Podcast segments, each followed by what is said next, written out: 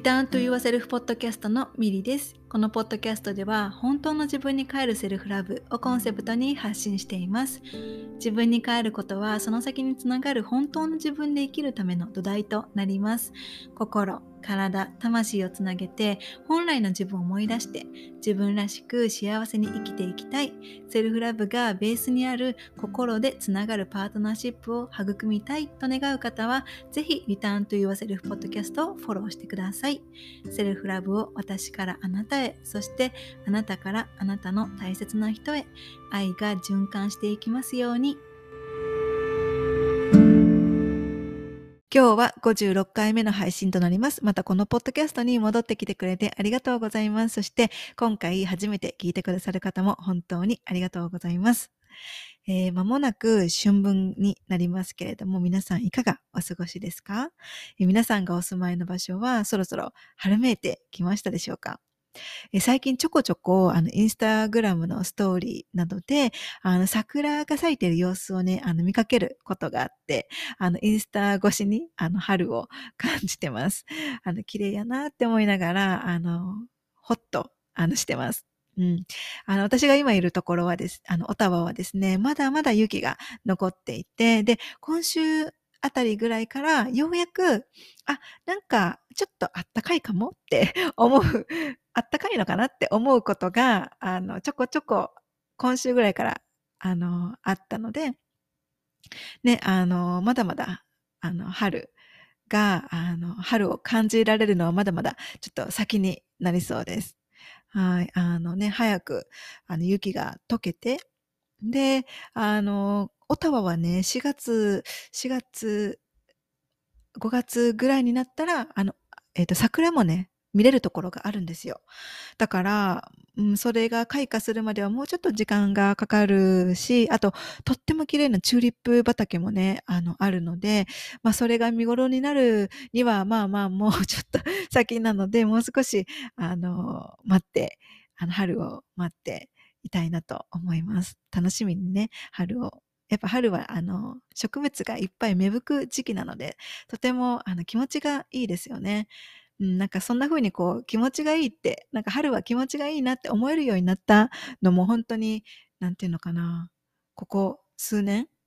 ここ最近かな。あのね、あの、そういう季節の変化とかにもあまり気づかずに生きてきたことが多かったので、うん、なんかそうやって、こう、あ、お花が咲いてるなとか、あ、なんかこう、つぼみができてるなって、そんな変化とかにあの気づけるようになったのは本当にこう、最近、最近ですね。本当にここ数年のことです。はい。えー、皆さんも、あのね、こう、いろんな植物が芽吹いてくる時期、えー、生命、生命のエネルギーを感じられるこの春をですね、皆さんもどうかあの楽しく、心地よく過ごしてください。はい。えー、そしたらですね、今回のエピソードは前回に引き続き、えー、スペシャルゲストの方に来ていただいています。今回は、えー、思いを形にするプロフェッショナルとして活動をされているミキさんに来ていただきました。えミキさんはですね、実は去年10月頃に私が、えミキさんのポッドキャストにゲストとして読んでいただいて、で、ミキさんとあの楽しくね、セルフラブと、え恋愛トークをさせていただきました。で、えー、ミキさんは、あの、女性が活躍しやすい、えー、社会にするために、えー、とても熱い思いを持って活動をされていて、ね、あの、いつか私の、あの、ポッドキャストにもゲストで来てもらいたいなってずっと思っていて、ようやく今回叶えることができました。えー、ミキさんはですね、あの、普段建築士、そして、えー、インテリアコーディネーターとして働きながら、その傍らで女性向けコミュニティの運営であったり、えー、ビジネスのスタートアップ段階の人に向けて、え、ビジネスのシステム作りや動線作りのサポートなどですね、幅広く、え、活動されています。で、え、そんなミキさんとですね、今回、え、建築士とインテリアコーディネーターの、え、お仕事のことであったり、その業界に惹かれた理由であったり、その職業で身についたスキルを活かした新たなお仕事のことであったり、自分の気持ちに素直になって行動すること、そしてこう後悔のない人生についてとか、えー、そして、えー、セルフラブのことなどですね、様々、本当にたくさん、あの、お話ししました。で、私個人的には、この、ミキさんがあの経験されてきた建築士とインテリアコーディネーターのお仕事の話であったり、そこで身についたスキルを活かして生み出した新たなお仕事の話とか、あの、建築士とインテリアコーディネーターの視点、その視点から見たビジネスの構築のことについてがですね、あ、そういった視点でビジネスのことを考えるのが、あ、新鮮だなって思って、すごくあの興味深かったです。で、エピソードのあの最後の方にはですね、あの、セルフラブのことについても話しているので、あの、セルフラブがなかなかしっくりこないって、あの、ミキさんもね、あの、最初思われていたそうなんですけれど、あの、そのミキさんと同じように、なんかこう、セルフラブってね、自分の甘いなんじゃないの？とか、ね、あなんかこうや、セルフラブ実践してみてもなんかこうしっくりこないなっって思っている方？うん、とか、あの、そういったこと思ったことがある方っていうのは、あの、ぜひ、あの、その最後の、あの、最後まで聞いてみてほしいです。はい。えー、そしたらですね、ミキさんとのエピソードに入る前に、私の方から一つお知らせがあります。えー、間もなく、えー来週ですね、あっという間に来週になりました。3月25日から27日、日本時間の夜9時から、Return to Yourself with Love という3日間のワークショップを開催します。参加者限定の Facebook グループで行って、参加費は無料です。リアルタイムでの参加が難しい方は期間限定で録画も視聴することができます。で、この3日間の学びっていうのは、あなたのこれからの自分らしいあり方とか、より幸せな生き方へとつながっていきます。そしてあなた自身がより自分らしいあり方や、より幸せな生き方を選んでいくっていうことは、この先の未来、次世代の子供たちや社会の流れに大きく影響していきます。で私は最近ですね、自分自身と向き合ったり、セッションをさせていただく中で、たった一人の内なる世界が変わることは、私たちが住むこの世界全体へと大きな影響力があるんだってことをね、考えていました。家族の中に、友達の中に、職場の中に、一人また一人とですね、セルフラブを大切にしたあり方で生きる人が増えていけば、社会は世界は確実に変わっていく。そう信じているからこそ、この3日間のワークショップがですね、あなたの内なる世界がより幸せに、より平和に、より豊かさや安心に満ち溢れて調和していくことを信じて、えー、私の愛と思いやりをですね、精一杯あのたくさん込めて、えー、お届けします。えー、ワークショップは3日間それぞれに違ったテーマがあって、1日目は本当の自分に帰るセルフラブというテーマで自分に帰って自分らしいあり方を思い出す。そして2日目は自分に帰る内なる旅というテーマで自分を癒してありのままの自分を愛する。そして3日目は自分が愛する人生を歩むというテーマで本当の自分と調和し生きていくという内容をお届けします。どのテーマ、すべてとても大切なことです。うん。で、このワークショップに向いているのはですね、えー、恋愛やお仕事、幸せな生き方、それらすべての土台であるセルフラブを大切にした自分関係の育み方を学びたい方とか、えー、他人と比べずに内なる自分と手を取り合って自分のジャーニーを焦らずに信頼して歩んでいきたい方。で、自分を小さく抑えたり制限しているブロックに気がついて苦しさやモヤモヤから解放されたい方。そして、えー、自分を癒してありのままの自分を受け入れて内なるエネルギーを調和していきたい方。そして本当の自分と調和をして、えー、今ここから、えー、理想と現実のギャップを埋めていきたい方。えー、そして最後に、え、私のミリの発信するメッセージが、えー、好きだなとか、ミリの発信するメッセージが心地いいなって感じる方です。で、この3日間のワークショップでは、本当の自分に帰って自分の愛する人生を生きていくという意図のもとで、マインドセットやヒーリング、えー、スピリチュアルなど、様々な視点からえー、私が伝えている本当の自分に帰るセルフラブについて深く深く学んでいきます。えー、これが私だとか、どうせ私なんてって思い込んでいる、えー、セルフイメージを超えて、セルフラブが土台にある自分自身との心地よい関係だけでなくって、やりがいのあるお仕事も、心でつながるパートナーシップも、もう自分を小さく抑えたり、幸せになることを諦めたりするのではなくって、自分が心から愛する人生を歩んでいきたいって、そんな風に願う、あの、ソウルシスターズの皆様に向けて、今の私がお伝えできることをこの3日間にたっぷりとお届けします。で、本当の自分に帰って、あなた自身をアップグレードする、え3日間の内なる旅に出たい、えー、心がですね、反応した方は、このエピソードの概要欄から3日間の無料ワークショップ専用のニュースレターへ登録をお願いします。そちらからワークショップのアクセス方法などをお届けします。で、えー、このニュースレターはですね、普段私が不定期でお届けしているニュースレターとは、また別のワークショップ専用のニュースレターとなるので、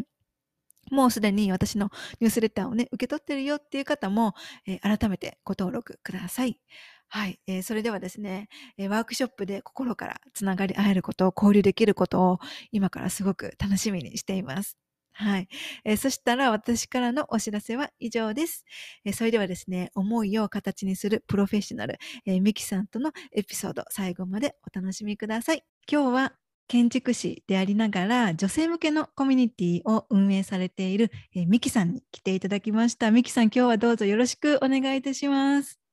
よろしくお願いします。あの今日本当に楽しみにしてました。いや、私も 嬉しいです。はい、あのお願いします。お願いします。あのミキさんとは実はえっと9月去年の9月か10月ぐらいにですね、ミキさんのポッドキャストにあの実は私があのゲストであの呼んでいただいてお話をさせていただいていたのであのそこからねあのいつかこうミキさんにも来てほしいなって思ってようやく 叶えることができました。はい。で今日はねなんかこうミキさんのこういろんなことあのお仕事のこととかあの考え方のこととかいろいろ聞いていこうかなって思うんですけれどもじゃあまず最初に、えー、ミキさんの方から、えー、自己紹介をお願いしてもいいですか？はい、ありがとうございます。あの、はじめまして、ミキと申します。えーと、思いを形にするプロフェッショナルという形であの活動させていただいております。で具体的には、えーと、私大学を卒業してからずっと建築士としてあの働いてきました。途中ちょっとですねあのいろいろあってあの違うお仕事に就いた期間もあったんですけれどもあの基本的には大学卒業してから今30代後半なんですけれども、までずっと建築の仕事をしてきてます。で、建築士、まあ、インテリアコーディネーターっていうあの仕事をさせていただきながらですね、あの女性向け、まあ、女性コミュニティの運営だったりだとか、えっと、最近はですね、ビジネスのスタートアップ段階の方に向けて、あのビジネスのシステムとかあの動線作りっていうののサポートをさせていただいております。で、えーと、現在ですね、えー、大阪に住んでます。で、この春ちょっと兵庫県の方に移る予定なんですけれども、はい。で、えっ、ー、と、子育てもしております。あの、男の子の、はい、ママでもあります。はい、よろしくお願いします。よろしくお願いします。えー、そしたら、あの、一番最初に、あの、質問させていただきたいのはですね、その、建築士をされているっていうことだったんですけれども、その、建築士と、あの、ちょっと私の知識不足なんですけどね、建築士とインテリアコーディネーターはまた別のものなんですか？はい、あのそうなんです。建築士っていうのは、まあ、基本的にはあの、えーと、建物の、まあ、計画だったりだとかあの構造だったりだとか全体的な部分もちろんその内装だった内装インテリアの部分とかあとは外装っていって建物の外側とかっていうところも全部トータルで、うん、あの衣装的なものを、えー、考えたりデザインしていくんですけど、うん、インテリアコーディネーターっていうのは基本的には中の部分建物の中の部分。でインテリアコーディネーターもいろいろあるんですけれどもその中の建物の仕上げ材って言われる例えばタイルを貼ったりだとか、うん、石を貼ったりだとか、まあ、あの日本だと壁紙とかってねあのカナダとかアメリカだともしかしたらあのペンキとかで塗装でね、うん、するっていうのが一般的かもしれない。そういうところの、まあ、色目だったりだとか材料だったりだとかあとはあの家具だったり。私はちょっと家具のところはやってないんですけども、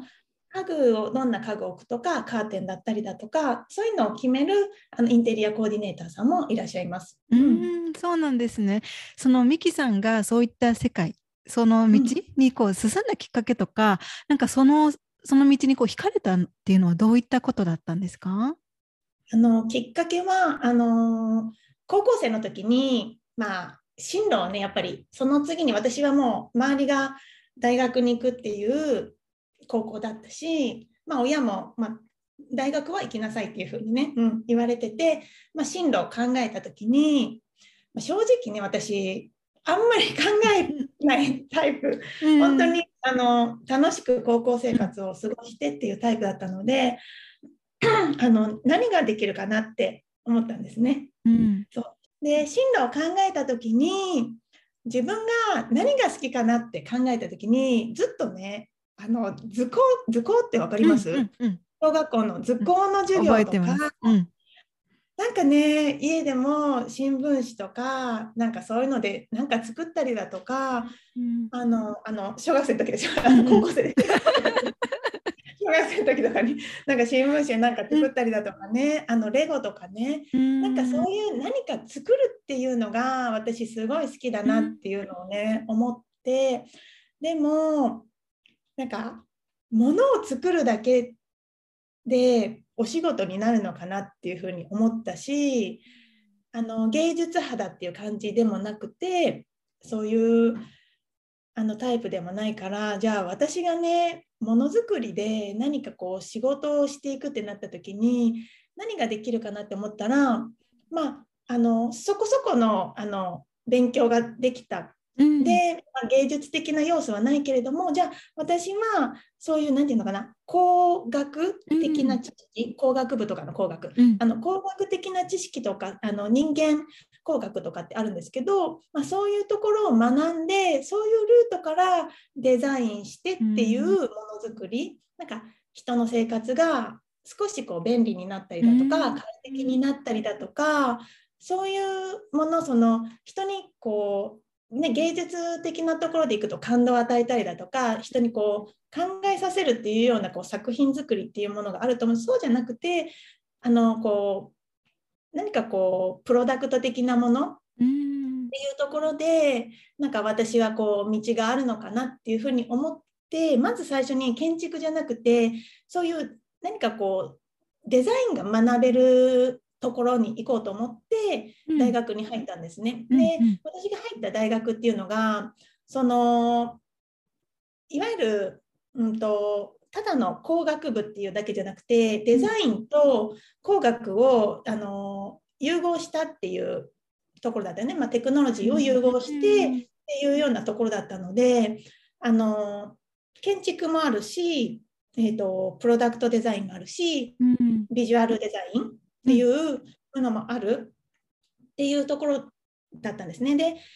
あの京都の大学に通ったので、うん、でまあね、ミリさんは分かると思いますけどやっぱり京都の街並みっていうのがすごくやっぱり日本の中でもすごく歴史深いじゃないですか。うん、でそういう街の中で、まあ、デザインとかを学ぶ中でやっぱり建築ってものに触れる機会がやっぱりすごく多かったんですよね。うん、で周りの友達とかも、まあ、いろんな、ね、あのデザイン学んで私はこういう道に行きたい俺はこういう道に行きたいっていろんな人がいたんですけどそこで、まあ、私はインテリアとかにも興味も持ったんですけど、うん、その友達の、ね、男性だったんですけど友達の一人からせっかくだったら建築の方に進んだ方が、うん、もっ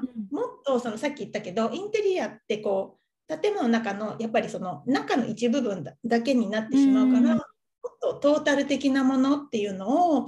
あのできるから建築の方がいいんじゃないかっていうふうに言ってくれて私あのめっちゃ素直に受け取って そっかと思って、あの建築も面白いなと思ってでちょうどねその京都で学ぶっていうところでその課題って言ってねあの設計とか学ぶ人たちってこう課題をこうあの作品にして先生に、うん、あの今見てもらうっていうのがあるんですけどその課題っていうのがねその京都の中で例えば美術館を作るんだったらどういうコンセプト、うん、で作るかとかそういうのを考えるんですよね。まあ、いろいろね、あのまあ、例えば学校だったらとかあの住宅だったらとかっていうその土地だ土地を見て、ね、その建物がそこに立つことによってその周りの影響地域への影響とか、うん、そのまあ、もうちょっと広い意味で言ったらその都市への影響とかっていうのを考えるっていう、うん。うん、そういうプロセスがすごく面白かったんですよね。うん、うん、ただ単体であの建物っていうものを考えるんじゃなくて、うん、影響を与えるものなんだっていうのを、まあ、正直大学に入るまで私は全然知らなかったんですよ。ね。そう、うんうん。なんか京都は特にこう外観を気にするっていうのを聞いたことありますね、うん、京都市内。あるから、うんうん、あのあの使っていい色とか、うんうんうん、とかもそうですけど、うん、規制もいろいろあるしあのやっぱりその街並みにいきなりこう奇抜なものっていうものがあって、うん、やっぱり反対運動もね、うん、過去に起きてたっていうのも歴史的にもあるしだからやっぱりあの別に何て言うのかな古いものが絶対いいっていうわけではないとは思うから別に新しいものが出てくるのはいいと思うんだけどでもその街並みを保存するためにはやっぱりそこのあのルーツだったりだとか、うん、周りへの影響もやっぱり配慮した上でのっていう計画っていうのはやっぱ必要っていうことでね。そうそういうのを学んですごく建築って面白いなって思って、うん、そうそうごめんなさいめちゃくちゃ長くなったんです。だからそう。私はね、あのー、大学にちょっと、あのー、周りから比べたら建築に興味を持つのがちょっと遅いスタートだったんですけど、うん、大学で建築に出会って、うん、で私はその中でもその住宅、うん、うん、住まいっていうのにすごく惹かれてなので私が今あのお仕事させてもらってるのは建築の中でも主にあの住まいですね、うん、をさせていただいてます。うんうんうん、なるほど。あのありがとうございます。いろんなこうストーリーを教えてくださって。たのあの聞きながらえーってこう楽しく聞きました。うんうん京京都でこう通われてっていうことででなんか本当にあのなんか私ねそういうこう建築士さんとかインテリアコーディネーターさんってねなんか私も過去にこうちょっと憧れた時期もあったんですよ。なんかそういうこの建築士とかインテリアコーディネーターってその名前とかは、ね、全然まだ知らなかったけれどもなんかそういう仕事をしてる人がなんかこう私なんかねあのえ10代のもっともっと前半の時にあの実家がこう立て直しみたいな感じになったんですね。でその時になんかこうどこかにねなんか私と親が行ってなんかこの壁紙はこれとか 選んだ記憶があるんですよね。なんかそういうことをした記憶があってその時になんかあこういう感じの仕事もいいなとかちょっと思った時期があってだからまさになんかそういう関係のことをこうミキさんされてるんだろうなって思って。あのそのそういうねあのところでも立ち会うんですけど私そのね、うん、作業すごい好きであそうなんだ。と一緒にあこれもいいですねあれもいいですね、うん、いや楽しいですよねそんな私はねその建築の中でもさっき言ったみたいに、うん、そのあのいろんなね、建築ってあのその地味な仕事もあるわけですよ、うん、行動だったりだとか、まあ、あの法規制にのっとってみたいなところもあるんだけど、うん、やっぱりそういうふうに内装って言われるインテリアの部分を考えるのって私もすごく楽しくて。うん。そう、うんうん、あの、ね、テンションが上がる部分です。ね、ねですよね。なんかその時のこと今あの聞きながら思い出してました。うん。ね、じゃあそのそういったねこうお仕事をされていてなんか少し前の私あのミキさんのインスタグラムの投稿を見ていた時になんかこうそういったお仕事によって思いを形にするねこうスキルが身についたっていうあの投稿をね見させていただいたんですけれどなんかそれってどういうことなのかなっていうのを教えてもらってもいいですか、はい、あの今ねそのミリさんが言ってたみたいにあの私はその直接そのお家に住む方と打ち合わせをしてじゃあこういう感じにしましょうかっていうふうにして打ち合わせっていうのをねしてるんですよね。あの今はちょっとねあの状況的にあれなんですけどできないんですけれども、うん、で結局やっぱり家を建てるって本当にすごいあの一大決心じゃないですか。金額的にもね数千万っていうお金を払ってっていうのもあるしあの今の生活よりあのもっとこんな生活がしたいとか、うん、こんな空間が欲しいとかそういうやっぱり夢みたいなものっていうのをね抱いてお客様来てくださるので。であの要望がいろいろ出てくるんですよね。うん、であの全然それはよくてあのいろんなこう要望がある中ででもやっぱり予算も限られてるしもちろん土地の大きさも限られてるし、あの法律的だったりだとか構造的にあの成立するするものにやっぱりしていかなきゃいけないっていう中で、うん、あのこれはできるけどちょっとこれは難しいっていうのはもちろんやっぱりあるんですよね。うん、うん、だけどやっぱりそれでもじゃあお客さんにとって何が一番あの優先順位が高いというかものは何かなとかあのこんな感じでこんな感じでってこう写真とかねいろいろこう切り抜いて持ってきてくれるんですけどあの時としてこうテイストがちょっとあのバラバラだったりとかっていうのがあったりして、じゃあこの中であのどこの部分が共通点なのかなっていうのをね、こっちでこう見てあこういう空間を求めてらっしゃるのかなっていうのをこう汲み取ってあのこちらの方から提案していく、うん、うん。とか例えば今の生活でこういうのがすごいこうなんて不不便とかねあの悩みとか例えばまあ分かりやすいところでいくとあの使いたいものがなんかすごい遠くにあって家で行ったり来たりしててすごい不便だったりとか、ものが多すぎて、まあ溢れ返っちゃってっていうでもすっきりした生活がしたいとかねってなった時にまあ収納の量だったりだとか、まあ、あの動線っていうんですけどお家の中で人の動線とかねそういうのをこうクリアにしていって、まあ、間取りを考えたりだとかなんかそういうプロセスをもうあの何百回ってあの重ねていただいてるんですよね。うん、で本当に同じ家ってないんですよ。当たり前なんですけど、もちろん同じ家族もいないですよね、うん、同じようなね、あの旦那さんと同じようなあの奥さんの組み合わせばっかりじゃないので、もちろん、ね、子供がいるいないとかあのお父さんお母さんと同居があるないとかにいろいろやっぱりあるわけででさっき言ったみたいにとあのその住むその家だけじゃなくて周りがどんな家かとかでもちろん違うわけで、ってなるともうその都度その都度やっぱり考えてどういうふうに形にしていくかっていうそのプロセスを私たちはずっとしてるんですよね。うん、そういうのをねあの重ねていったらあなんかこういろんな要素をねパーツパーツって言っていいのかなちょっと分かんないですけどをこう組み合わせて組み合わせて一つのものにこう仕上げていくっていう作業が自然とね身についたっていうのをそう。本当にね、うん、私はあちょっとこう当たり前かあなんだ自分ではそれがもう当たり前になってたんだけれども、あの他の方からこうフィードバックをいただくことによってあそうか私はそういうのがあしあの仕事を通じて身についたんだっていうのにねこう気づかせてもらったんですよね。うんうん、からそう。なんか私のこう、まあ、強みといいますかっていうのはその構築力何かを作り上げていく構築力だったりだとか、まあ、判断力、うん、うん、とか、まあ、調整したりだとか、まあ、臨機応変に対応する力だったりだとかそうそういうものをこうがあるのかなっていうふうには、うん、思います。うんうんうん、そうなんですね。そっか、もうそういったこう作業を本当にもう何百回も繰り返してくると、やっぱそうやってそういうスキルが自然と身についてて、自分では気づかないけれども周りからそうやって言われてこう気づくこともあるっていう感じですよね。で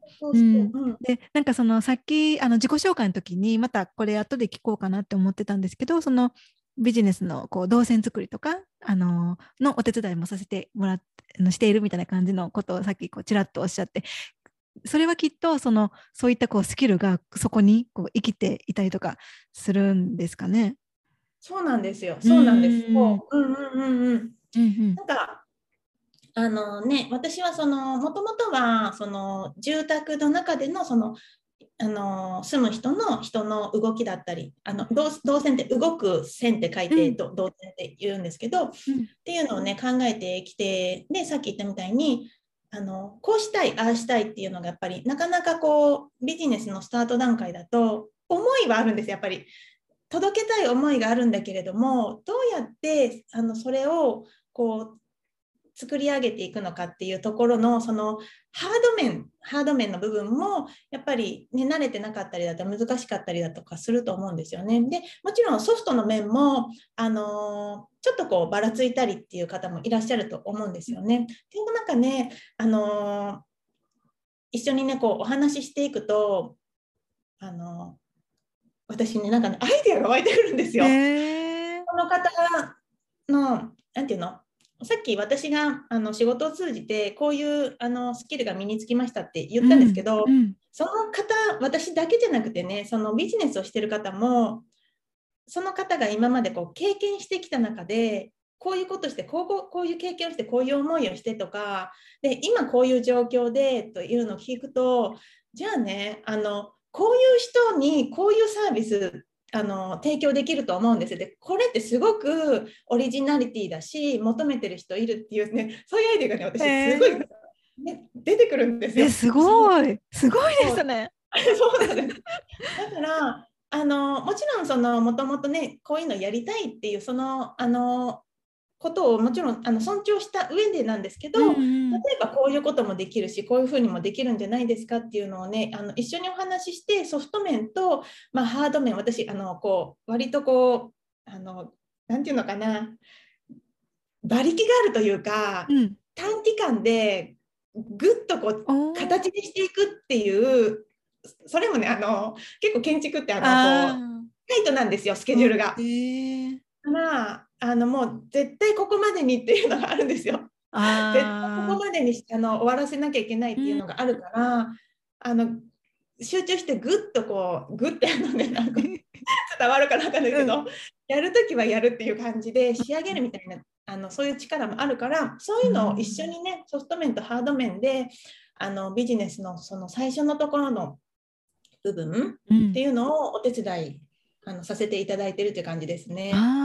それすごいなんかこうこれはその建築士とかのあのからのこうスキルがすごく生かされているんだなっていうのをすねあそのう聞きながらすごく感じたのが一つと、うんあともう一つ感じたのがあのそのビジネスをこうあの始めていくあのあの築き上げていくことってなんかうんお家作りにもなんか似てるのかなってこうみくりさんの話を聞きながら思いました。そうなんですよね。そう。うんうんうん。ね面白いですよね。お家作りもこう土台がしっかりした上でたたその上に立っていくのと一緒でこうビジネスもなんかこう土台作りをした上そうででそこにこう乗せていくような感じのイメージ。うん、家もね結局あのバラバラなものをこうするとなんかちぐはぐな家になるんですよ。なんかテイストがぐっちゃぐちゃになっちゃうんあですが。でそのビジネスもその全体像ってやっぱりある程度の全体像を作った上で細かいところをやっぱーり、うん。見ていく。例えば家づくりだったらそうだな。あのー何がいいかな。例えばじゃあ洗面所のここにはこの色のあの壁にしたいって最初にポンって言われてもいやそそこだけじゃなくてやっぱり全体を見てとかなんかあるうんうん、でビジネスもそうだと思うんですよね。あのこれこれだけっていうちっちゃいところから攻めていくんじゃなくてあのそのなんていうのかな、えー、とシステムとしてですね、うんうん。システムとして1個のとこだけ集中して準備するんじゃなくてやっぱりあのクライアントさんになあの入り口の部分用意してじゃあ最後までお申し込みのところまでの全体像っていうのを作った上で、細かいところを後で詰めていけばいいと思うんですよ。うん。家も間取りが決まってないのにじゃあ洗面所の壁の色がって言われてもいや間取りまだ決まってないし どんな家の形になるか決まってない。ここから入っちゃうとやっぱりあの収集がつかなくなってしまうので、うん。まず全体的にどんな家にしてどんなテイストでっていう中での最終的にじゃあこのい色もいろいろあるじゃない。緑にしてもいろんな緑があったり、うん。ね、青にいろんなっていうの細かいところ決めていけばいいのでそれと本当にこう似てるなって、うん。思います、うん、本当ですね。なんかこれまでとなんかまた違った角度からなんかそうやってこうビジネスのこととか考えることができてねなんか面白いなって思って今聞いてました、うん、なんか本当にこうミキさんがこうその建築士とかのねこれまでの経験があったあるからこそ今こうやってねそういう見方でそういうちょっと別の角度からなんかこうビジネスのこととかも話してくださってすごく興味深いなって思って今聞いてました。うん、ありがとうございます。じゃあそしたら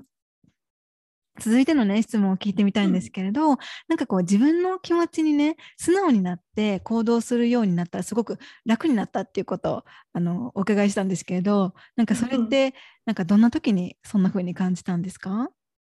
これはね、実はの結構最近なんですよ。そうなんですね。数ヶ月のあの話でね、うん、であのきっかけはある方にあのやりたくないことはやらなきゃいいじゃないですかって言われて なんかあそうなの？とか、ね、思ったんです。うんうんうん、そうなんかそれ聞いた時にあの別にその攻撃的に言ってくださったんじゃなくて本当に私のことを思って言ってくださったんですけど、うん、なんか肩の力がスッと抜けて、あやらなくてもいいんだって思った そうでこれはねあのそのビジネスについてなんですけど、うん、なんかみんながやってるからなんかやらなきゃいけないのかなとかっていうところですごい私もねあの思い込みがあって、うんうん、もうあの正直なんか自分には合わないなっていうようなこともあったりしてでもうーん必要なのかなどうなのかなみたいな感じでこうちょっとねあのもやもやしてるっていう時期があって、うん、んでそれをねそういう時にそういうふうに言ってもらったことによってあそっかそっかと思って別に絶対やらなきゃいけないってことないんだなと思ってで時が来たらね私にそれが必要な時が来たらきっと、まあ、まあ、これはあの、まあ、信じるかどうかっていうかあの人それぞれ、まあ、神様がねあなたに今こういうのが必要だからって、そういう状況に導かれるっていうふうに、うん、まあそう思う？別にその神様がいるいないとかも人それぞれだと思うけど自分であそう自分にはそういう時が来たらそういうふうに導かれるものなんだっていうふうに思ったらすっごい楽になったんですよ。うん、でこれって別にビジネスに限らずねあの恋愛だとか育児だとか、あのそうだと思うんですけど、うん、なんだろうなその目的に対してなんかみんながそうだから、うん、そういうルートを行かなきゃいけないって、うん、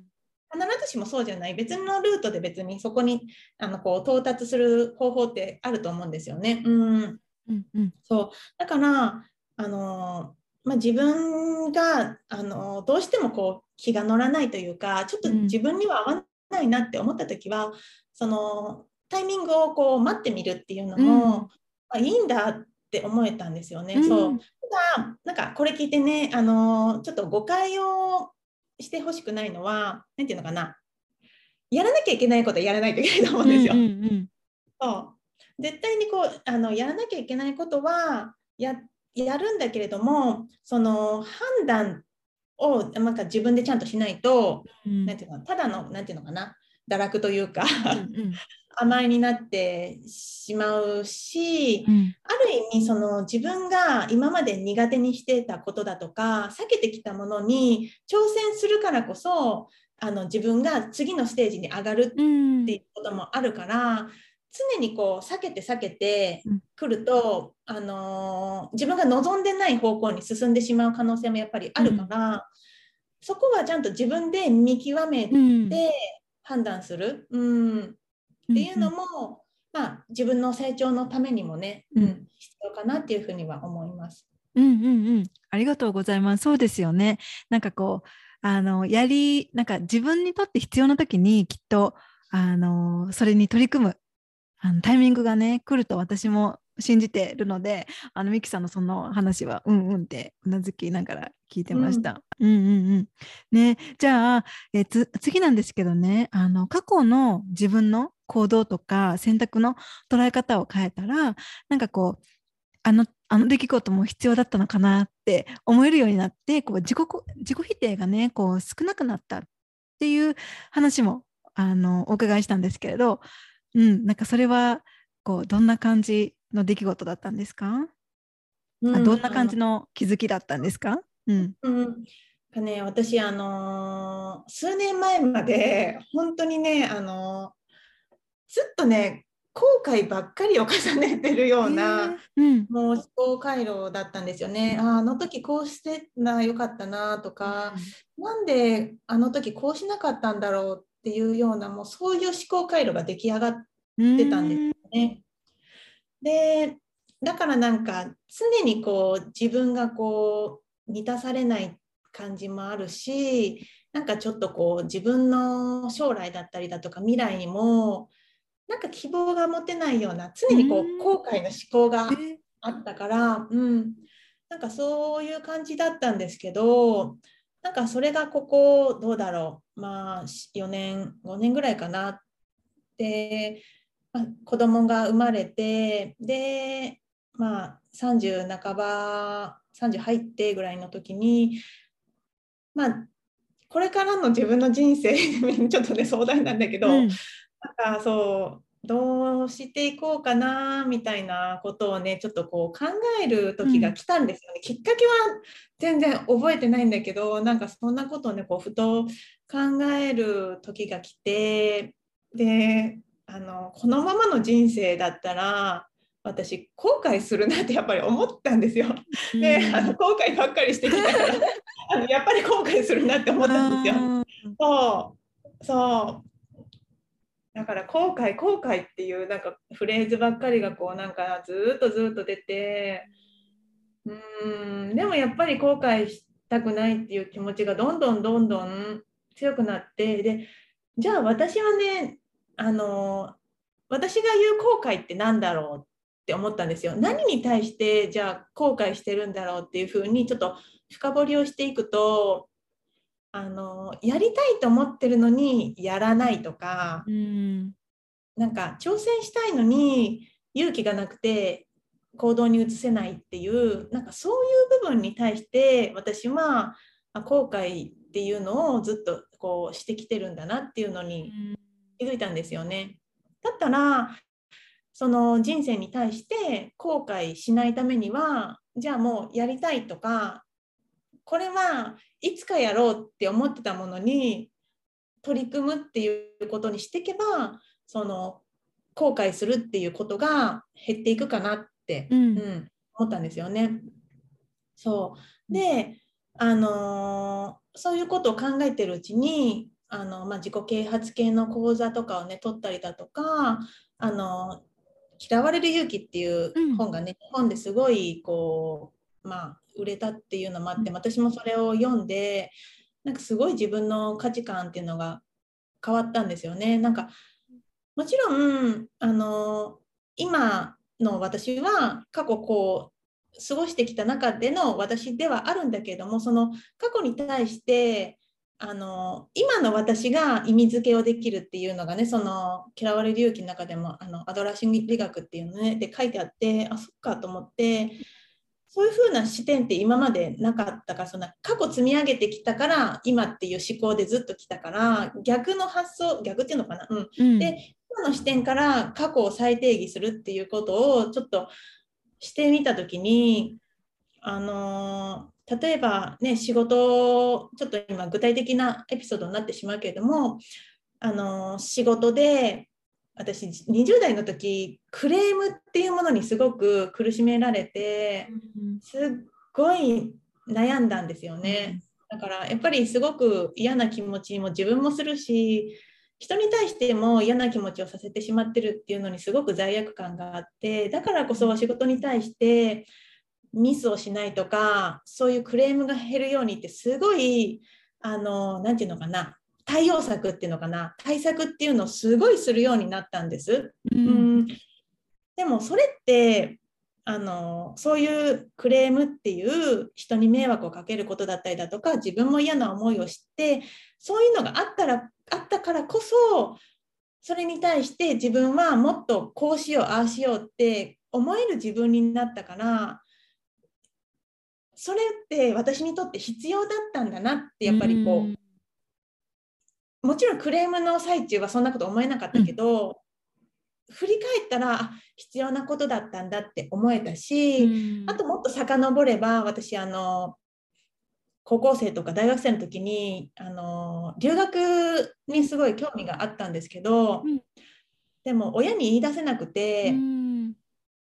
あの行かなかったんですね。でそれがずっとずっとあの30代までね 私ずっと引きずってて、なんで行かなかったんだろうってあの時なんで親に言って勇気を出していかなかったんだろうっていうのね、なんかずっとずっと引きずっててでもそう言ってても仕方ないなと思って別に今からでもその留学したいっていうのはあのもちろん外の世界を見たいっていうのはそれは別にあの旅行でも行けるんだけどなんかこうそこでも感じたその英語を話せるようになりたいっていうのが私の中でも一つの何て言うのかな留学したかった理由の一つでもあったから、別に日本に行って英語勉強すればいいじゃんって思って、うんうん、30代半ばで英語の勉強を始めたんですよね。うん、であすごい。そう。であの、まあ、すごいっていう感じでまだまだなんですけど。でもね私そのそこでねその英語を学ぶ中で、まあ、英語学習者のまあ仲間というか同じ立場に、ね、あの同じ目的でこう学んでる人たちとこうつながることができてそこでね私よりあの、まあ、年齢は関係ないのかもしれないけれど年上の方本当50代とか60代の方が、うん、こう英語を学習してるっていうのを知ってねあそっか人ってね何歳になってからでも学べるんだって、うん、学んでいいんだ。っていうか、学びって必要なんだみたいな。なんかそういうことを知ってすごくあのー、なんかね楽しいし、うん、うん、あまだまだこの先人生たくさんいろんなことができるんだって気づかせてくれたんですよねそういう方々の姿を見て。うんでそれって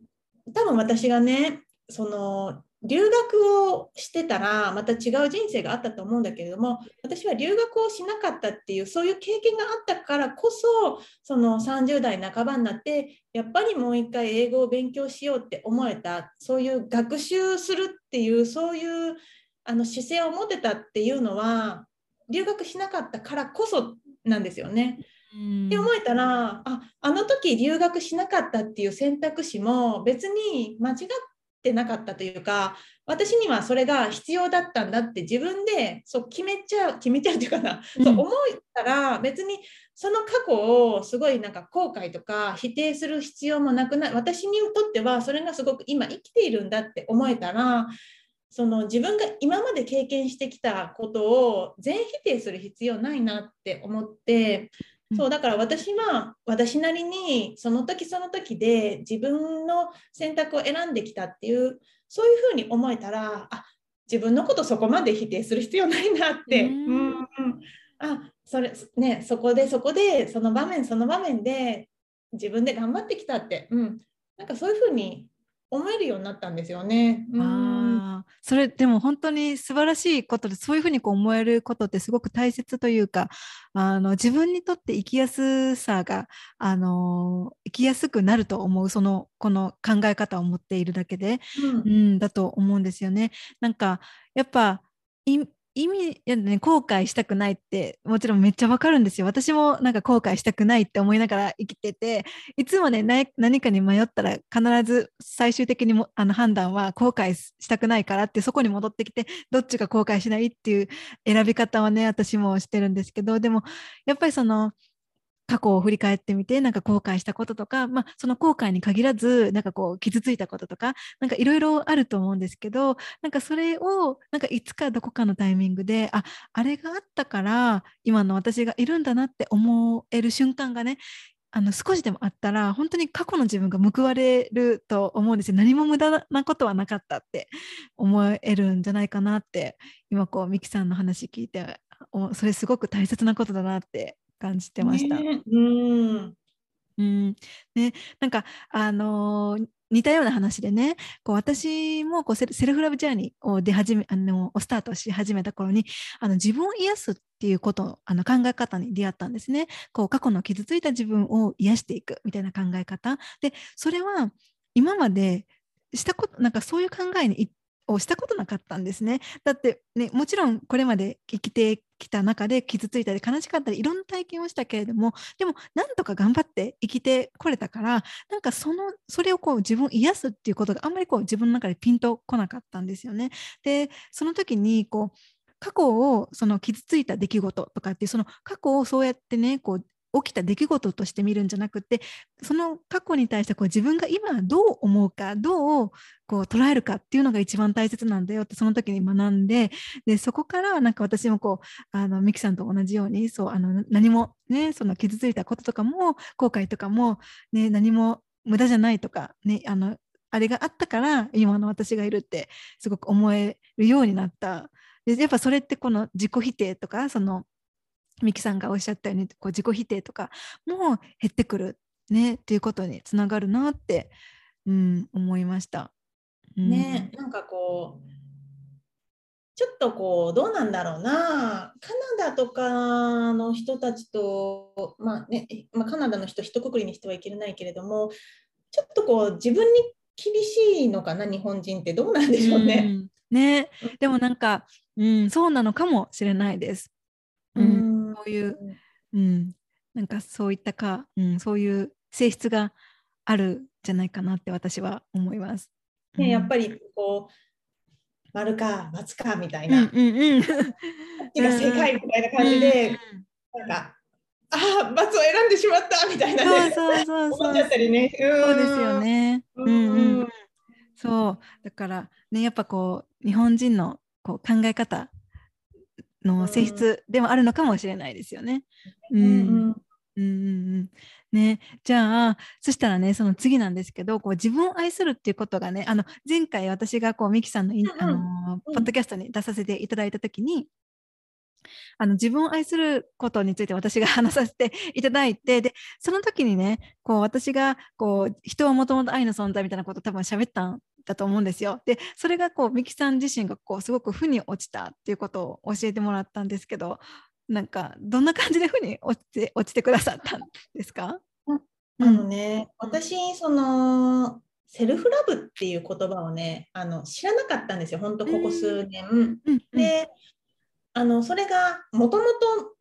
かなり昔の方からそういうふうにセルフラブっていうのを発信されてる方がいたのかそれともここ最近そういう言葉っていうのがこうまあ何て言うのかな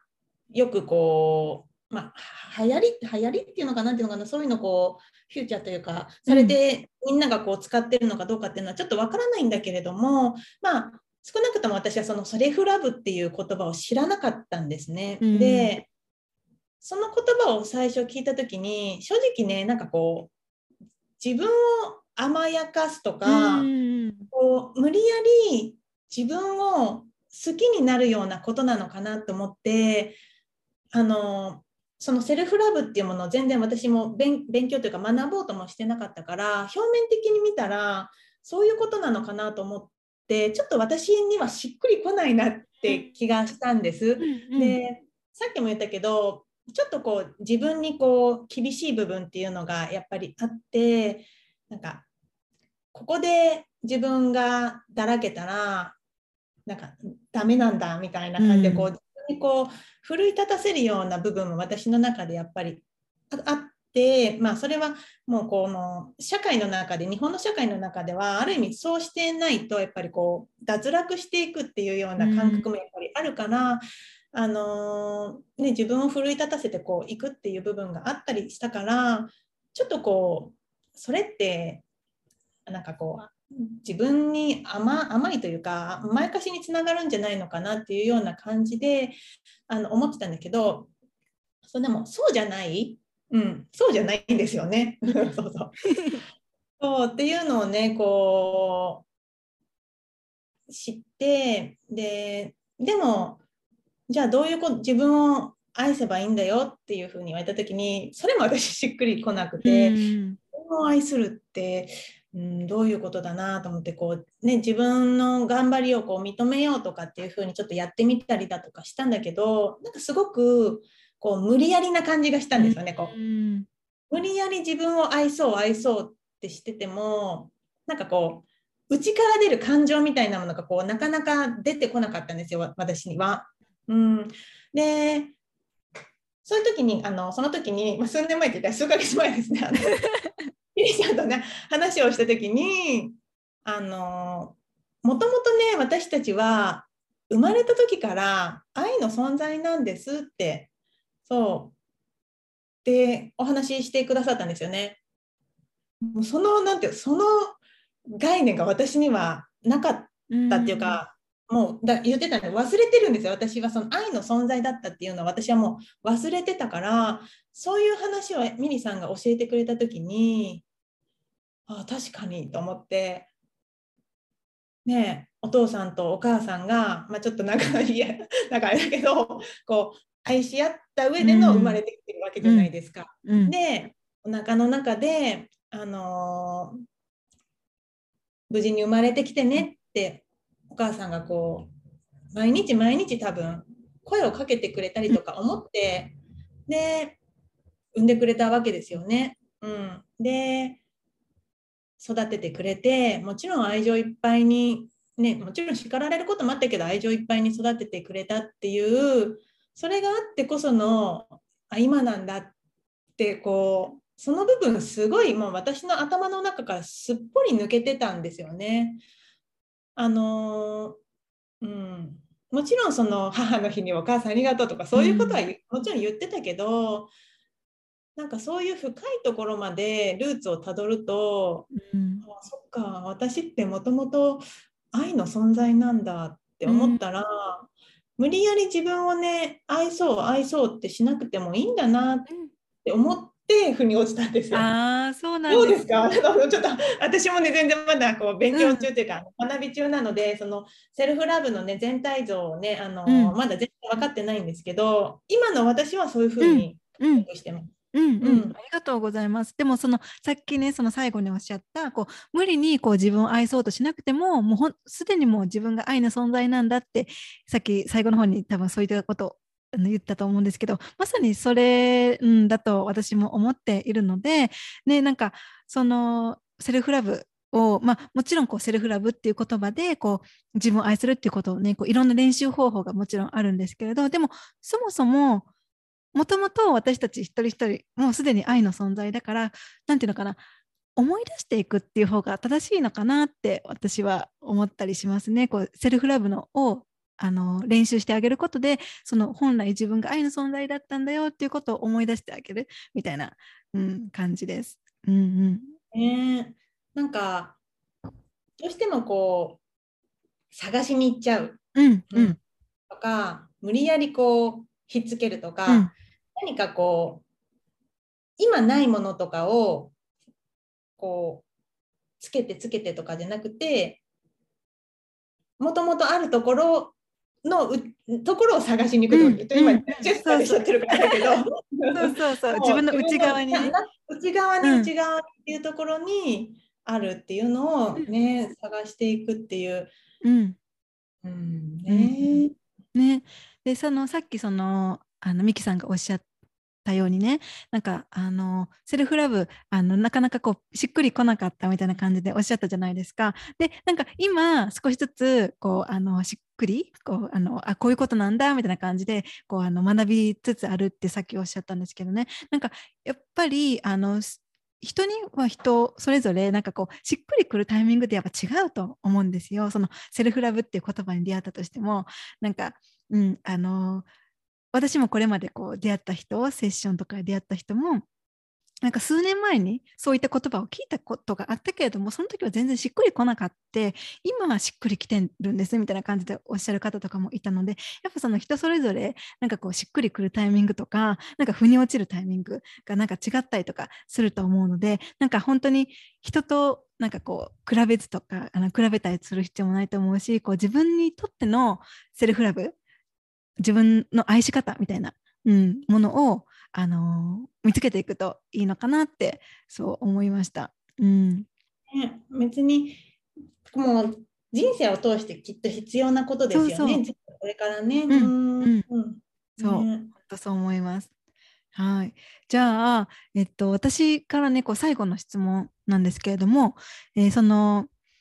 えっと、一番最初にね、こう建築士とか、えーインテリアコーディネーターの道に今こう進まれていて、で、こうあの思いを形にするあのスキルがこう身についた、すごくあそのエピソードすごくあの素敵やなって私さっき聞かせていただいたんですけど、で、なんかそういったこう思いを形にするね、こうプロフェッショナルとして、なんかあの今はなんかそのさっきねこう動線作りの活動もしてるよっておっしゃったんですけどなんかあの今のなんか活動その思いを形にするプロフェッショナルとしての活動はなんかどういったことをされているのかっていうのとなんか今後の夢とかがあったらぜひ聞かせていただきたいなって思います。はい、あのーまあ、今活動しているのはそのもちろん建築士としてインテリアコーディネーターの仕事もこれから継続していきますし先ほどちょっとあのお話しさせてもらった、まあ、ビジネスのスタートアップの段階でのサポートっていう、えー、と活動っていうのもしています。でんあともう一つあの一番最初自己紹介の時にあの女性コミュニティの運営をしてるっていうふうに、あのお話しさせてもらったんですけど、そのコミュニティのことをね、少しだけあのご紹介させていただくと、あのコミュニティ名が Her Life Her Way っていう名前であの活動させてもらってるんですけど、あのまあ、どういうコミュニカコミュニティかっていうと、あのこう社会に対していろんな思いがある、例えばジェンダーギャップに対してとか、あと、まあ、次世代とか子どもたちだったりだとか、まあ、そういったものに関しあの関していろんな皆さんやっぱり思いがあると思うんですよね。でそれをもちろんこう一人で発信するっていうのももちろんすごく大切なことだし素敵なことだと思うんですけどあのそういう方々が集まってみんなでまた何か違う形にするっていうところであのもう少しこうパワーをつけてみんなでやっていく一人でできないこともみんなでやっていこうよとかあのねまだまだこう発信っていうのにちょっと抵抗がある方もいると思うんですよね。うん、っていう方は例えば私のコミュニティだとあのポッドキャストの、ね、配信とかもしてるんですけどそこに別に名前も顔も出さなくてもいいからでも届けたい思いがあるからちょっと話してみるとかあとはあの月に1回みんなで集まってお話とかしてるんですけどそこでねあの私こうこういう思いがあるんですっていうのはまずあのクローズだクローズドあの限られた中でのうん中でまず自分から出してみるっていうのもそれも一つのステップだと思うんですよね。もう自分で悶々と思って社会に対してとかこんなことができるのにって思ってるのを溜め込んでる溜め込んでるかだ出せずにうん。出さないってすごくもったいないからまず出すっていうその器っていう場所にもあのしてるんですよね。うん。うん。だから、あのみんなでね、あのまあ、女性の活躍がやっぱりあの男性にとっても性別も関係なくこう年齢も関係なくいろんな方にとってこう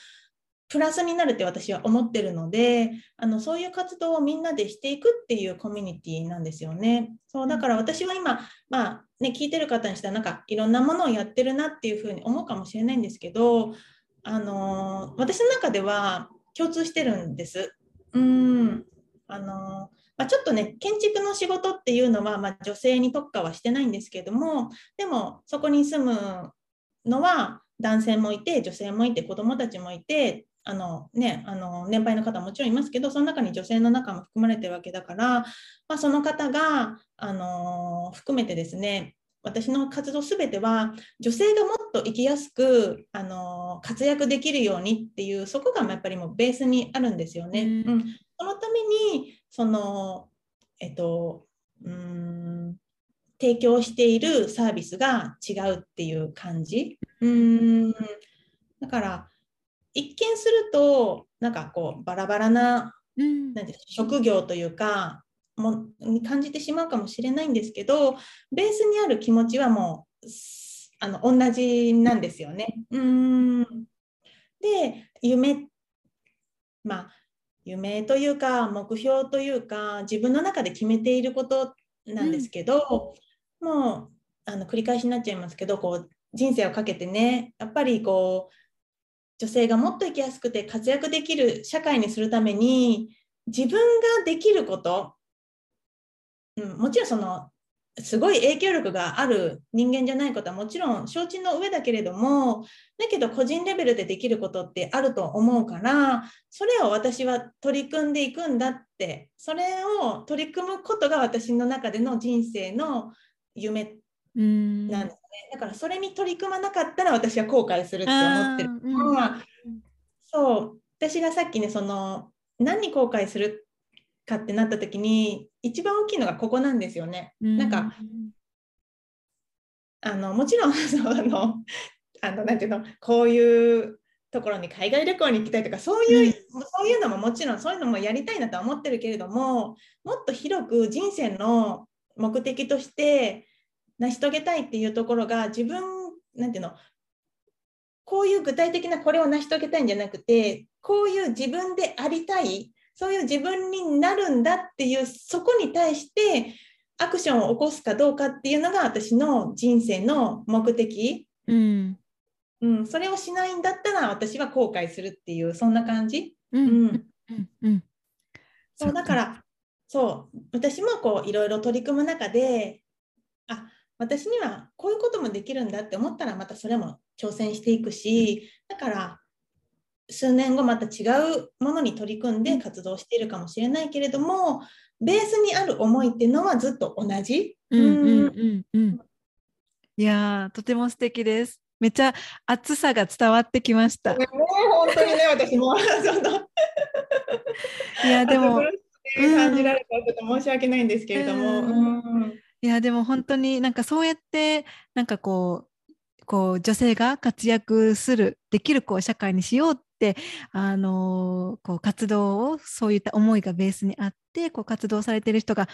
いるっていうのをあの知る知る知ることができるだけでも私はなんかこう力強いなってあの思うんですよ。うん、なんかそうやってそういう思いを持った人がいるってなんかこう、うん、あのそういった存在がこう今こうやってつながることができてなんかねあのお話しさせていただくことができてすごくあの心強いなって力強いなって思ってます。うん、そうなんかあのー、なんていうのかな。最近思うのはこう別に私こう女性コミュニティとか女性がもっとって言ってるんですけど別にあの女性を優遇してほしいとか、あのこういうことを私言いたいんじゃなくてどちらかというとあのジェンダーレスっていうのは私あの正直そこではないなって思っててやっぱり女性には女性の生き方があって男性には男性の生き方があって、うん、あのもちろんその肉体的な違いもあるけれどもそのエネルギー的なものもやっぱり違うと思うんですよね。うん、で一緒になる男性も女性も同じようになる必要って私はないと思ってて違うからこそあの補っていく。うん。なんかそういう方が私はすごくいいのかなって思ってるんですよね。うん、で今の社会ってあの今今今数数百数数万年前とかだったらちょっと違うと思うんだけれども数万年前ってあるのかな分かんないけど。は割と女性の方がこう何て言うのかな。女性性が割とこう生かされてたと思うんですけど本当ここ数百年とかは男性数百年なんか数千年ちょっとごめん勉強不足大なんですけど は男性がやっぱり引っ張るような形になっちゃったから、うん、男性優位のこの仕組みになってると思うんですよね。けどもう歪みが起きちゃってきてると思ってるから、やっぱりどっちかだけがこう優位な感じじゃなくてどっちもがこう必要なんですよね。だから女性がもっとあのたくさん本当に皆さん本当に素晴らしいそのポテンシャルがあるし素質があるし女性の笑顔って男性にすごいこうエネルギーを与えれるんですよね。うん、うん。からもっと女性がこう幸せに生き生きと生きやすくあの笑顔でね幸せになることが男性にとってもすごくあのいいことにつながるんですよね。うん、であのそういうふうに私はなってほしいなって思ってだから別に男性を責めるつもりもなくてむしろ男性方がこう背負ってるものを少しねこう私たちにもあの背負わせてほしいっていうかあの助けさせてほしいっていう感じなんですよね。うん、ん、なんかこう対立みたいなものは全然私望んでなくて、女性 VS 男性みたいなものは全然望んでなくてなんかちょっとそういう部分になりがちな部分がやっぱりあると思うんだけどそうじゃないんだなって私は、うん、思ってるんですよね。うん、うんうんね、でもなんかそのさっきミキさんがおっしゃってくださった、ね、その昔はやっぱこう女性の方があのもっともっとこう優位だったというか女性のエネルギーが強かったあの世界があってでも今はこう男性性がものすごく優位な状態の社会全体がそうなっているでそれをこう昔のようなこうもっともっとこう女性性女性エネルギーがあの入こう社会に流れ込んでくるような、うん、状態になったらいいなって私も思ってるしきっとそうそうなっていったらみんな生きやすくなるんじゃないかなって女性も男性も思うんですよね。だから、うん、あのミキさんのこの熱い思いを、ね、あのこれからも、ね、あのミキさんの周りから届けていってください。はい、ありがとうございます。はい、じゃあそしたら今日あのミキさんに本当にたくさんねいろんなお話を聞かせていただいて本当にありがとうございました。あの最後にこうミキさんから何かこうメッセージがあったら何でもあのお願いいたします。そうですね。あのまず今日ねこういうふうにミリさんにお話をさせていただける機会をねいただいたことに本当にありがとうございますっていうところとあとねあの皆さんねいろんな思い抱えてると思うし状況も違うし、まあ、そうは言ってもあのなかなかっていうね部分があるのはもちろんわかるし私も本当そうです。うんうん、頭では分かってるんだけれどもなかなか行動が追いつかないとか気持ちがなかなかそっちにこう何て言うのかなそう思った方がいいんだよねっていうのは分かってるんだけれども自分の気持ちがそこに追いつかないとかってもちろんあると思うんだけれどもあのー、いいと思うんですそれで。うんうん、さっきのねそうあの無理やり自分のことをねそういうふうに思っちゃダメとかそういうふうに否定する必要もなく、うん、ああそっかそっかってうん、そういう時もあるよねって言ってあんまり考え込まずに。できっとね波があると思うからあ今いけそうだって思った時にちょっとこう力を込めて行動に移してみる。でそういう積み重ねだと思うんですよね。いきなり頑張りすぎちゃうとアップダウンでこうまた落ちてきちゃうからあのー、こう螺旋状にねこう少しずつ少しずつこういろんなところでこう上がっていく、うん、なんかいろんなものって私あのこう循環だと思うんですよね。うん、なんか少しいいことすればちょっといい結果が出て、ね、またあよかったと思ってまた次のいいことをしたらまた次が返ってきてとかだし、まあ、いろんなものをそういい言葉をこう人にかけたらこうまた巡り巡って違う方からこう励ましてもらったりとかそういう風な感じで循環していくのであのなんかこうすぐにね、あの何かがこう変化が出たりだとか、あのっていうことはなくてもちろん下がったり上がったりっていうところはあるんだけども本当に少しずつ少しずつ、あの自分が幸せになって周りが幸せになってっていうようなことに、あのうん、なればいいなって思います。で、あの私ねこう話し方も全然上手じゃないんですけどあの思いだけはあるんですよ。気持ちだけはあるので何かね、あの困ってるだったりだとかちょっと、あの背中を押してほしいとかねなんかそういう方がいたらね私あの本当に力になりたいっていう気持ちがあるので、あの連絡ください。はい、うんっていう感じですかね。うんはい。ありがとうございました。本当にあの今こうやってあのこれポッドキャストは聞いてくださる方はね音声しか聞いてないけれどもでもあの聞聞けないけれどもねもう今私もバンバンこうミキさんのお顔を 見ながらもうバンバンこう熱い思いがこう本当に伝わってくるんですよだからきっとこれは音声だけでも伝わってると思うのでねあのぜひぜひこうあのこのエピソードの概要欄にあのミキさんのあのインスタグラムのアカウント貼らせてあのいただくので、あのぜひあのミキさんにあのの様子を、メッセージをあのチェックしてみてください。はい。そしたら、ミキさん、今日は本当にありがとうございました。はい、どうもありがとうございました。はそれでは、えー今日今日のエピソードは以上です。またね。ミキさんとのエピソード、最後まで聞いてくださってありがとうございました。どんな学びや気づき、え発見や、え心が反応したことがありましたか？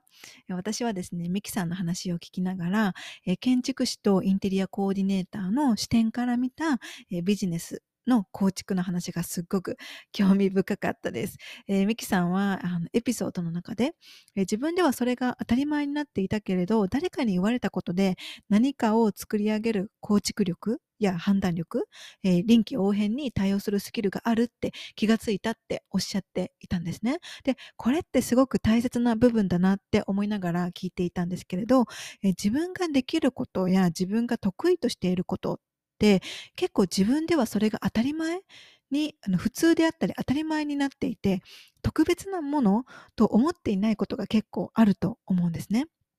でもそれってすごくもったいなくって自分が当たり前と思っていること自分が普通だと思っていることが必ずしも他のみんなもそれができるっていうわけではないので自分がねあの当たり前だと思っている自分のスキルをあの必要としている人もいるいたりするんですよね。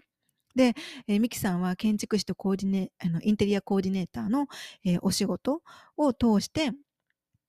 えーじあの身についたスキルに、えー誰かに言われたことで気づけてそのスキルが、えービジネスのスタートアップ段階の人に向けて、えービジネスのシステムや動線作りのサポートに生かされているっておっしゃっていたと思うんですね。でそのようそんなそのような感じで、えー自分では当たり前普通だと思っているスキルや才能を他の誰かのお役に立てることに生かすことができるんですね。でも自分では当たり前ね、当たり前とか普通だと思ってるから、自分でね、こう気づくことができないっていうこともあるの、あの、あると思うので、え自分の周りにいる人に聞いてみたり、ね、誰かから褒められたことをあの思い出してみるっていうのも、あの自分の才能を見つける一つの方法だと思います。うん。で、例えば、あの iPad をね、こう駆使してイラストが描けるっていうのも一つの才能ですよね。描けない私からしたらそれってすっごい才能だと思うんですね。うん、そんな感じでですね、こう自分ではね、あの、これが当たり前とかね、あの、普通にできることって思っていることが、それがすごく誰かのお役に立てるようなスキルだったり、あのね、あの才能だったりすると思うので、あぜひぜひね、こう、あの、ちょっとこう、周りの人にこうじあの自分のこういいところとか自分のことをあの見てもらう、うん、そのあのことも必要あのそういうこともしてみるといいのかなって思います。はい。えーそしてですね、こう、ミキさん、あの、ミキさんがですね、エピソードの中で、えー私にとっての後悔とはって考えたことがあるっておっしゃっていたんですけれども、私も、あの、ミキさんとお話をさせていただいた後に、この後悔、私にとっての後悔って何だろうって考えてみたんですね。で、私にとっての後悔っていうのは、あの言い訳を作ってやりたいのにやらない、行きたいのに行かないことを選ぶことです。で、私はこう、や、やって後悔するよりも、やらなくて後悔する方が嫌だって、もうずっと思いながら生きているので、何か迷った時はいつも、いつもこの、やって後悔するのよりも、やらなくて後悔する方が嫌だっていう言葉をもう最終的には思い出して、で、それによって最終判断をね、するんですね。うん。えー皆さんはいかがですか、えー皆さんにとって、えー後悔ってど、どんな感じですかね？皆さんにとっての後悔は。うん、で、えー、と、ミキさんが、えー、エピソードの最後に話してくれた、す、え、べ、ての活動で共通しているあのベースにある思いは、女性がもっと生きやすく活動できるようにしていきたいっていうことで、えー、人生をかけて女性がもっと生きやすくて、えー、活躍できる社会にするために、えー、個人レベルでできることに取り組んでいくことと、あのおっしゃっていたのがすごくあの素敵だなって思いました。え個人レベルでできることに取り組んでいく。それってこう続けていくとすっごく大きなパワーになると思うんですね。で、私は昔ですね、あの自分がこう、あの、ビーガンを、あの、ビーガン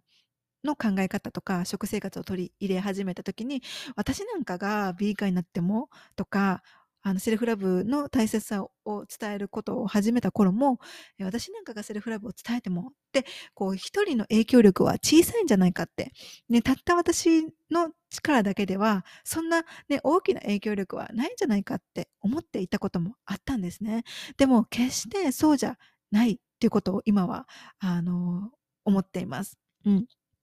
で、一人が行動すること、一人が伝えることの影響力っていうのはすごく大きいっ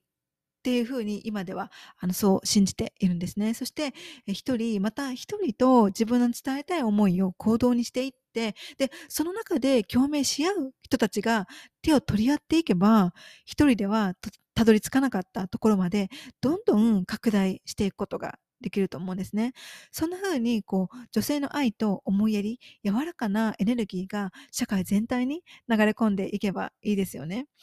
ねそういうあの社会に、えー、していきましょう。はい。えー、ね、今回のエピソードから学んだことがあればですね、えー、ミキさんや私をタグ付けしてインスタにシェアをしてもらえると、えー、皆さんがどんなことを学んだのかとか、どんなことが心に触れたのかっていうのを知ることができるので、ぜひ教えてください。そしてこのエピソードが必要な方が周りにいらっしゃったら、ぜひぜひシェアをしてあげてください。はい、えー、それではですね、リターンと Yourself、えー、ポッドキャストの感想や話してほしい内容のリクエストなど、いつでも私のインスタグラム、えー、ミリカルナにてお待ちをしています。そして、えー、冒頭で話したように、えー、いよいよ来週の末ですね、3月25日から、えー、の3日間、日本時間の夜9時からですね、開催をする無料の、えー、ワークショップイベント、Return to Yourself with Love ワークショップに参加するためのニュースレター登録のリンクをこのエピソードの概要欄に記載をしておくので、そちらからご登録をお願いいたします。えー、それでは今回のエピソードは以上です。